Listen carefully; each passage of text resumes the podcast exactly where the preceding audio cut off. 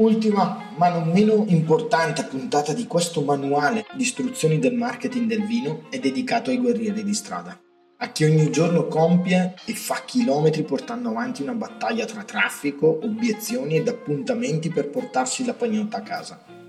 Sono stato anch'io un commerciale tra il 2000 e il 2006, so cosa vuol dire. E non era ancora gli anni dove il digitale era così preponderante nelle nostre vite. Qui solitamente per la mia esperienza ho visto suddividere i commerciali, gli agenti in due grandi macro categorie. La prima, quelli che rifiutano e temono il digitale. La seconda, stanno cercando di farsi strada con del personal branding, ma ahimè non sempre è coordinato con i valori aziendali ai quali dovrebbero fare riferimento.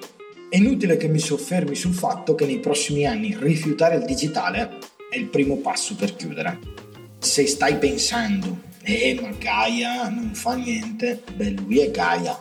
Il brand del tuo vino lo conoscono almeno tutti i tuoi amici e tutte le tue conoscenze? Scusa la schiattezza. Lavoriamo sui secondi.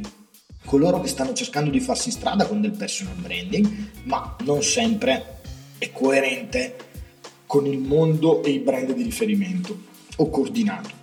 Partendo da una sacrosanta verità, marketing e commerciale devono parlarsi e confrontarsi periodicamente se si vuole ottenere un risultato, perché ognuno senza l'altro è zoppo. Ed è proprio dal prezioso confronto che il marketing può trarre le migliori ispirazioni, così come la parte di vendita deve sapere quali sono i limiti oltre il quale non deve spingersi. Perché se gli utenti fanno casino online, se scoprono una mancata trasparenza, l'abbiamo capito. Non sai che guaio è se un cliente che racconta di come le politiche commerciali di un'azienda non sono veritiere o trasparenti può diventare un macigno a livello di reputazione. Si può lavorare insieme, è difficile perché presi da come siamo dal 30 quotidiane, ma lo si deve fare. È una nuova era e non lo dico tanto per fare lo è davvero e chi è in vendita ogni giorno saprà raccontarti le difficoltà come sono aumentate, quali diverse sfide li stanno ottenendo. Non è mai tempo perso quello del confronto. Le verità e le migliori idee nascono spesso da queste occasioni.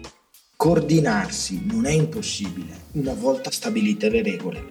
Ed è per questo che questa puntata l'abbiamo chiamata dai tentativi di vendita non coordinati alla creazione del sistema commerciale omnicanale. Grazie di aver ascoltato questo podcast, spero ti sia piaciuto. Non vedo l'ora di ricevere un tuo feedback anche via mail info-contestidivini.it, di lasciarci una recensione e a presto.